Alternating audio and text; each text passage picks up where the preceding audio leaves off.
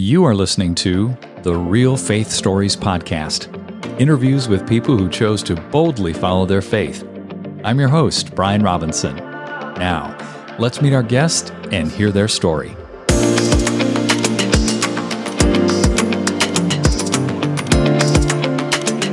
Stephanie, welcome to Real Faith Stories. Great to have you on the program today. Thank you so much.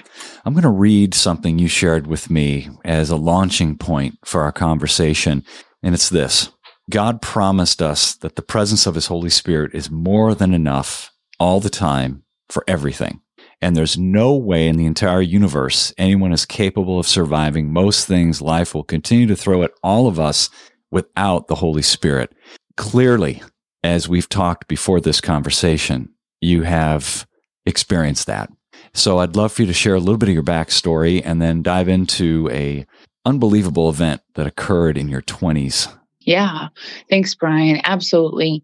So I love hearing you read that statement again because we do live in a culture that communicates so much self help and self help opportunities. And it's truly impossible without complete surrender to the Holy Spirit and His help in and through us, whatever we do. And so knowing that truth and experiencing that truth, but getting to walk it out is usually a test. And it takes a lot of tests sometimes to have that truth solidified. But yes, part of my story is being tested and being tested with the truth that I did know, but I had not yet experienced. And so I did know that my Heavenly Father never leaves me and never forsakes me. And I do know that I um, can walk through the valley of the shadow of death and I should fear no evil, and his rod and his staff will comfort me. But watching my husband die when I was 29 weeks pregnant with our first son in my early 20s completely rocked my world with a new realization of dependency. Tell me exactly what happened with respect to the passing of your husband, please. Yes. So when I say I did lose my husband in my early 20s through a very unfortunate accident that was we were on vacation at Table Rock Lake we took a lot of trips and we had a lot of fun. It was a Cinderella story for several years with just marital bliss and not a lot of hurdles. And I had married the love of my life shortly after playing basketball in college and started our family together. I would have participated in this activity, but I was 29 weeks pregnant and quite large. So I stayed on the boat and everybody was walking up a trail and just jumping off a cliff. The excursion on a water vacation site is it's called bluff jumping. And bluff jumping is a normal activity that many people participate in. And so this was a very freak accident but my husband Tekin he just walked up with everybody else. I had cousins and aunts and uncles present and he just jumped. But unfortunately, feet first, the life jacket snapped his neck on entry. The people close to him in proximity pulling him out of the water, me getting to the boat that he was pulled in, and then watching his body die, getting to the dock with medical help that was there so fast with walkie talkies and radios and then paramedics at the scene. All of this occurred within a 10 or 15 minute window. But Unfortunately, they never took him into an ambulance to proceed to a hospital because the head paramedic and the team that was there medically and the people that had administered medical treatment on the boat, they pronounced him dead there on the dock. And then I received the news even through that time of watching him physically die. So, yes, there was the loss of my husband, but there was also trauma visually and mentally involved in the the events that occurred surrounding his death in that time frame. It's overwhelming to hear you share this. What was the thought that went through your mind immediately after you knew he passed? Well, I didn't have a whole lot of thoughts. I actually passed out. And so physically, I think my body went into shock. And I have mentioned I was 29 weeks pregnant. So I'm sure people that were participating in all of that, the scene that was going on, were very concerned for my health as well. But I just, I went into shock physically. And so as I was receiving the news from the sweetest, kindest gentleman that was there as the head paramedic on the scene, the next thing I remember is waking up in an ambulance and then I do remember piece by piece some series of events of asking to be with Tekin, asking to be in the ambulance.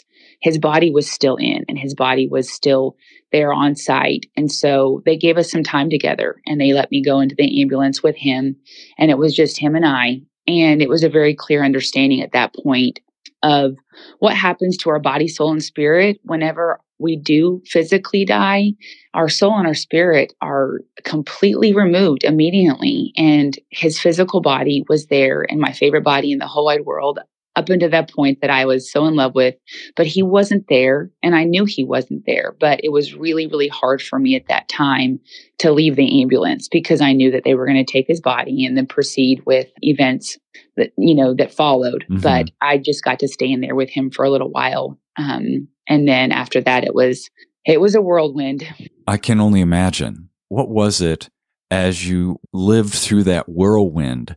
That you sensed the Lord was speaking to your heart during that time? I think what I'm so grateful for is that God meets us right where we are because there is so many different phases of trauma and shock and grief and denial and anger and all of these different things. And there's no respecter of persons with whenever something specific might hit or how long it may last. And so there's no amount of comparison that someone should put on another person going through any kind of loss or trauma or tragedy in any way because we are uniquely and wonderfully made and God's purpose and detail in loving us right where we are is my greatest, greatest heartbeat in that time of, of understanding.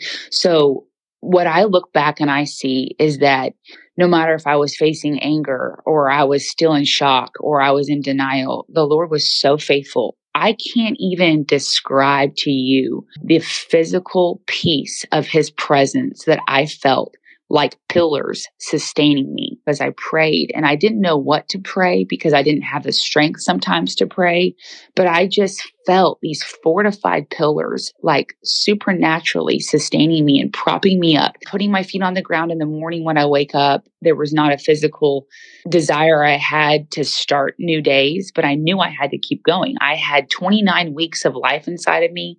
We had already named our son Ethan together and I knew I had purpose in spite of the pain. And so to feel the presence of the Holy Spirit so strong, I felt it whenever I saw his body in the casket and I had to go and I didn't like the way they fixed his hair. So I had to refix his hair and preparing his body and being with him in the funeral home, watching his casket go in the grave, and then walking out those series of events, I can piece by piece by piece, like isolate those pockets of time and just know how thick and how sustaining the presence of the Holy Spirit was in my life. And there was no other way to describe it other than supernatural.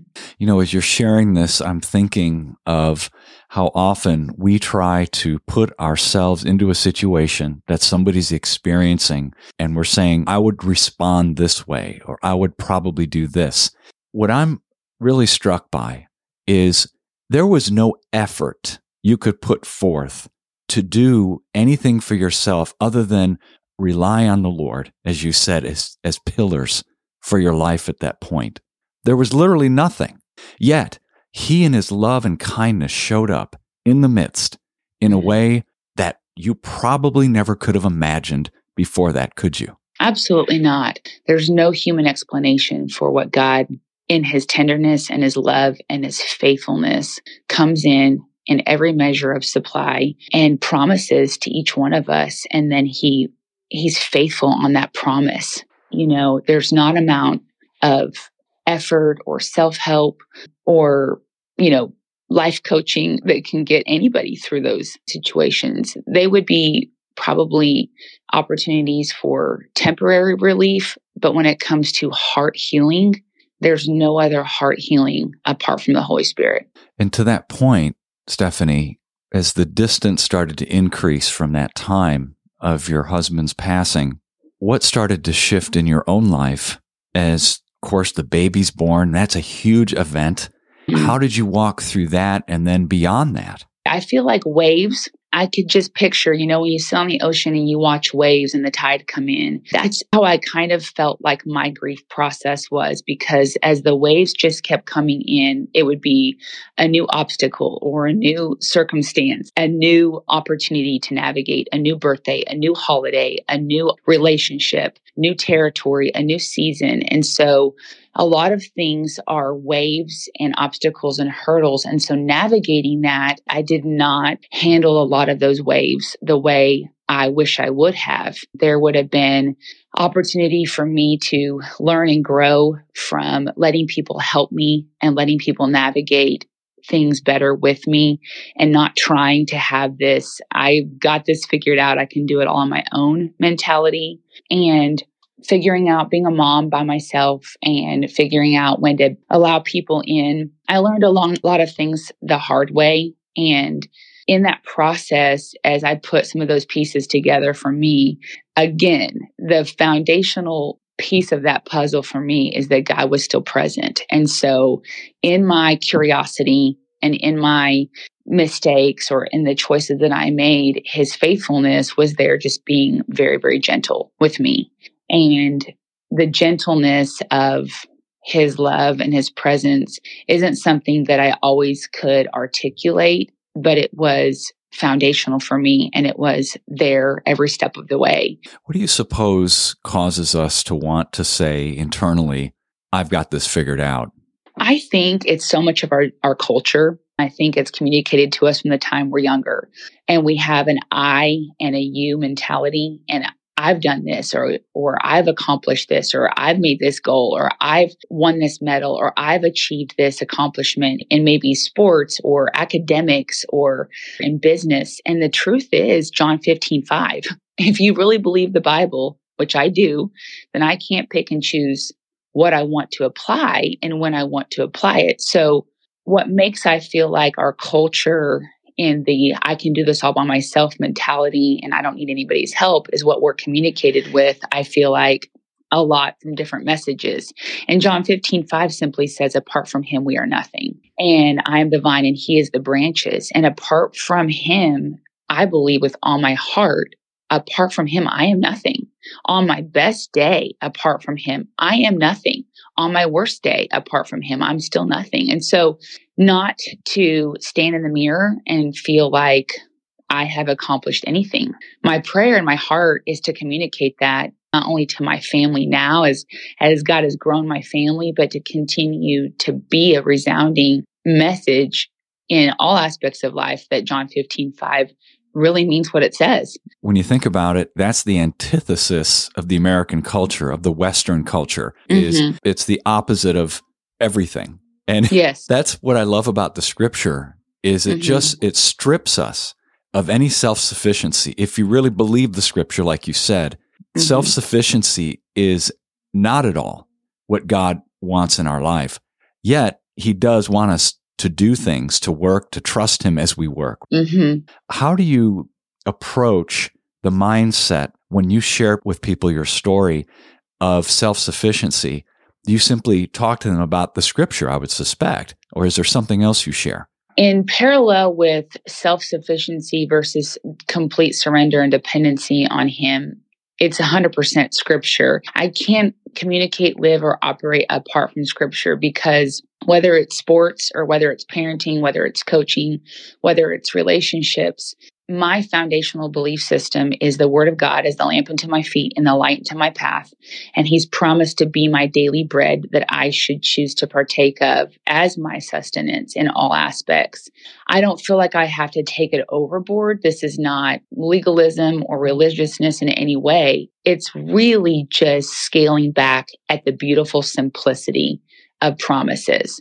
And I do not like to overcomplicate scripture. I believe that I'm the little child on Jesus's lap whenever the disciples were concerned about the crowds and he said, let them come unto me and having faith as a little child. I want to continue always being like that. And I want to look at the simplicity and the beauty of just trusting Him. And so, stewarding and being responsible with what God has given us to do, that's an individual responsibility as well. So, that is not for anybody, Christian or not, to put comparison on someone else, their journey, their process, their healing, and their personal talents, gifts, and abilities, and all woven into their own story, because we all have stories based on our life experience. And so, it's just a beautiful part of piecing all of that together. You know, I'm thinking of that scripture when the disciples asked Jesus, What are you going to do with John? What's going to happen to him?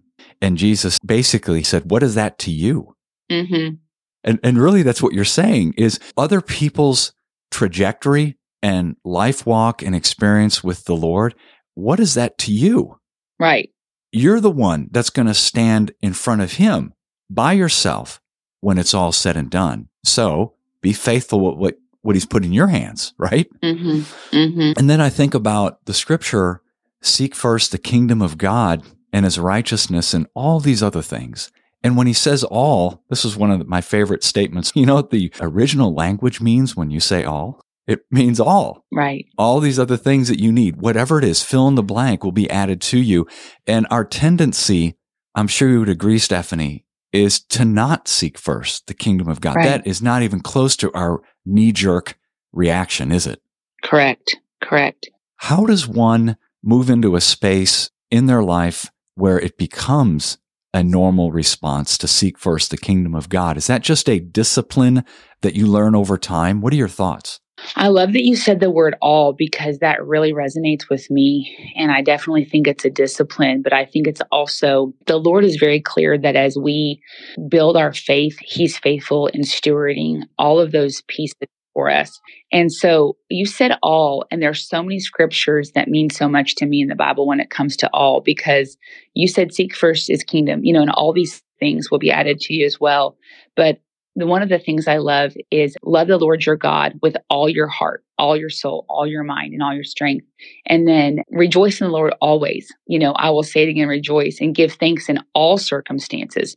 So what really resonates with me about the pursuit of these things is the word of God is living and active and it's alive and it's the same yesterday, today, and forevermore. And so the same scripture that you and I can pull through and dive into and apply to our lives is the same for all of us, right? Mhm. And that's how specific the Holy Spirit is. And so it doesn't give you any room for compromise. The word all means all. And so my turning point in making this a lifestyle, Brian, was that word all because I didn't want that word all to apply to me.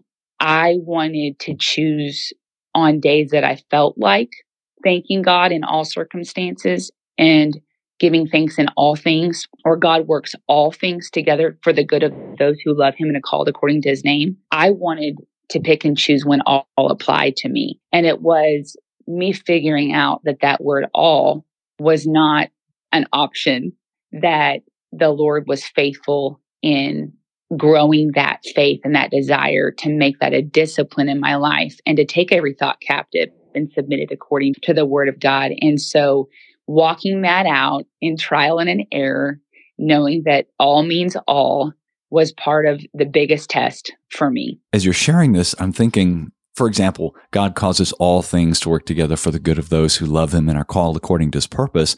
And that would be a great place to pick and choose what circumstance God is actually working for our good, right? Yes. So that's the moment I sense when the Lord says, without faith in Hebrews, it's impossible to please him. So what we have to do is faith it. Okay, Yeah. I choose in this situation that doesn't look at all like God is working it for my good in the moment to have Yeah. faith and confess I'm grateful in the midst of this pain that you're doing something in my life. Amen. How many years has it been since this situation occurred? Well, my son just turned 19 this last fall. And Wow. so he marks the time of this process and of this journey for me. When I look at his and I celebrate his birthday, it's just the evidence of of that journey. What has happened since then? What are some highlights that God has brought into your life and shifted since that time? A couple of years after I gave birth to Ethan, And I was a single mom and I thought, I don't know if I can do this again, Lord. You know, this is love and all that stuff. So the Lord rocked my world. I was able to get remarried and walk that journey out of remarriage, blending a family. I was privileged to be stepmom and mom. I married a man with a three year old beautiful little girl. And so that is just part of this process of saying, God, I may not know what's ahead and I may not know what's in that door in that room, but you put my hand on this handle and I'll open it and walk through. Yeah. But there's been lots of fun tests. So getting married and blending a family and then having three more of my own children with my husband and my husband Ricky adopting Ethan, all becoming the same last name, and then walking out the last 19 years raising Ethan in knowing who his biological father is and knowing that on this side of heaven, here on earth, he'll never meet him, but that his story is still alive and that family relationships and what God put together, no man is capable of separating and dividing. And so walking out family relationships and dynamics and all the beautiful blends of what that has brought has been quite an interesting journey. I'm sure it has. So when people come to you and ask for advice, what is one of the biggest questions or two that you tend to get? When people come to me and ask me advice, I think it depends on what stage they're at in their own journey. And I have the privilege of getting to partner with widows of all stages, if it's fresh trauma and grief, or if they're several years into their journey. And so there is a lot of pieces of advice that I share transparently that I learned the right way and the wrong way, depending on where they're at in that process. The the thing that I would get the most is just how to walk out family relationships and dynamics and letting people in that are all grieving. Because when you lose someone that you love, everybody has a different relationship with that person. And so their process of healing is going to look different. And so you have moms and grandparents or aunts and uncles or, or children. And so if you lose someone that you love, walking out how to honor and how to respect one another in their own healing process is what I get the most of helping people to navigate. Just as much as our personalities are different and our fingerprints are, clearly someone's going to walk out their grief differently than you or I would. Right. I like to use this example that if you look at a vehicle and you have maybe six or seven people in the vehicle, that vehicle could be the person that you love and that you have lost. But everybody has a different seat within that vehicle. So their view of external surroundings may look different. So someone might be on the right side looking out the right window like you are in a car on a mm. road trip. You see something completely different landscape wise as someone in the back left seat. Well, that car, you're all in that together, but you all have different views based on your relationship. And so I like to help people navigate who are you in context of that relationship and not compare because you all have lost the same person. But my loss of my husband was different than my mother in law's loss of her son. And I have to honor her and respect her in that relationship because we both loved and lost someone who meant the world to us, but the relationship was different. So the healing process may be different. What do you think is one of the biggest hindrances to experiencing healing? That's a great question. I feel like one of the biggest hindrances is probably obstacles that we can create or things that actually are counterfeit and they're not going to produce healing. But yet we sometimes create false senses of healing through coping mechanisms. And there's a lot of coping mechanisms out there that would create band aids on the surface, but yet would bleed through the root of the real issue. And we get a lot of people that love us with really good intentions, but do not help us navigate what is a coping mechanism versus what really needs to be the heart of healing. What are a couple primary coping mechanisms that you tend to see people use that are not effective with respect to actually bringing ultimate healing? Well, anything that would distract us mentally to avoid the pain. And so when we embrace the pain, then God can bring purpose in that process. And I feel like real healing. And it might take, you know, one on one person relationship, or it might take a long journey of addressing the pain and the root of the issue to get to the heart of the healing. But anything that would distract us from the healing, I would think about specifics being chemically related. There's a lot of over the counter prescription medications or there are a lot of chemicals that we could take, including alcohol and drugs. There are a lot of things when it comes to TV and movies or Netflix or shopping or any kind of addiction that creates a euphoric chemical escape how does one brace the struggle and the pain effectively so that they can get through that valley more quickly and actually healed on the other side? I think that whenever something surfaces, you have to be willing to embrace it and do a little bit of digging when it comes to being self aware and being curious with those feelings instead of any kind of condemnation with those feelings. So, what I like to tell people, whether one on one or in group settings, is when something comes up inside of us, hold it loosely and just be able to dive into that space with curiosity instead of any kind of condemnation. So when I have an emotion surface, because God created me an emotionally charge being. if I'm angry or if I'm upset or if I'm short fused or if I just need to cry my eyes out and I'm weeping and I'm so emotionally driven or if I'm happy. Some people that are going through trauma and grief, they're convicted and they feel condemnation if they feel joy in a space. And that's wrong. So being able to let things come up out of us instead of stuffing them down because the more we stuff, the deeper we stuff, the longer that process of healing takes. We have to let something come up and we have to be able to look at those feelings and those emotions with curiosity. And we've got to be able to process that in a healthy way so that they can navigate out. So the word of God says light dispels darkness. When we keep things hidden, when we keep things covered, when we keep things in darkness, all the different beautiful multifaceted pieces that God put us individually created together for a purpose, His plan and His design. There's no two people that are alike. There's no fingerprints that are alike. There's no DNA strands alike. So God created us so beautifully individual that as those things surface, we have the opportunity to submit them to the Holy Spirit so that He can do the work and the healing power in that space instead of just continuing to stuff and stay silent. I love the statement be curious instead of condemning. Yes. That speaks to our internal dialogue, doesn't it? Absolutely. So the encouragement here is whether it's trauma or anything that you're dealing with in life, if you're feeling a lot of emotion around it, Instead of being condemning and listening to that voice, stop, as you said, Stephanie, and pause and say to yourself, I am going to be curious right now about what mm-hmm. I'm feeling. Why? And bring that to the Lord. Absolutely. Wow, it's it's so powerful. What a, an amazing way to heal. But it does require that you embrace the pain. Absolutely. Instead of medicating, as it were. How can people find out more about you, Stephanie?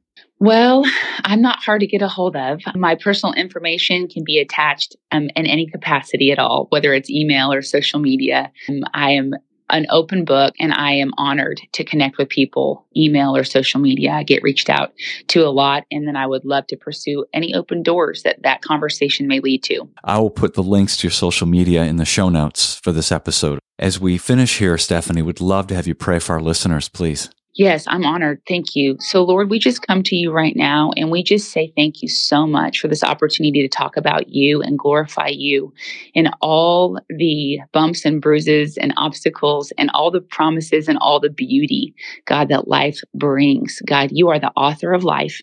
You are the creator of life.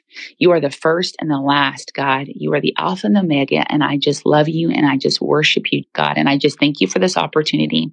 I thank you, Lord, for the listeners today that they feel your presence, that they're curious, God, if they need to be about your promises, and that if they need your healing touch in any aspect of their life, I ask, Lord, in the name of Jesus, that they pursue you and you alone for your, their healing, whether it's mental or visual or relational.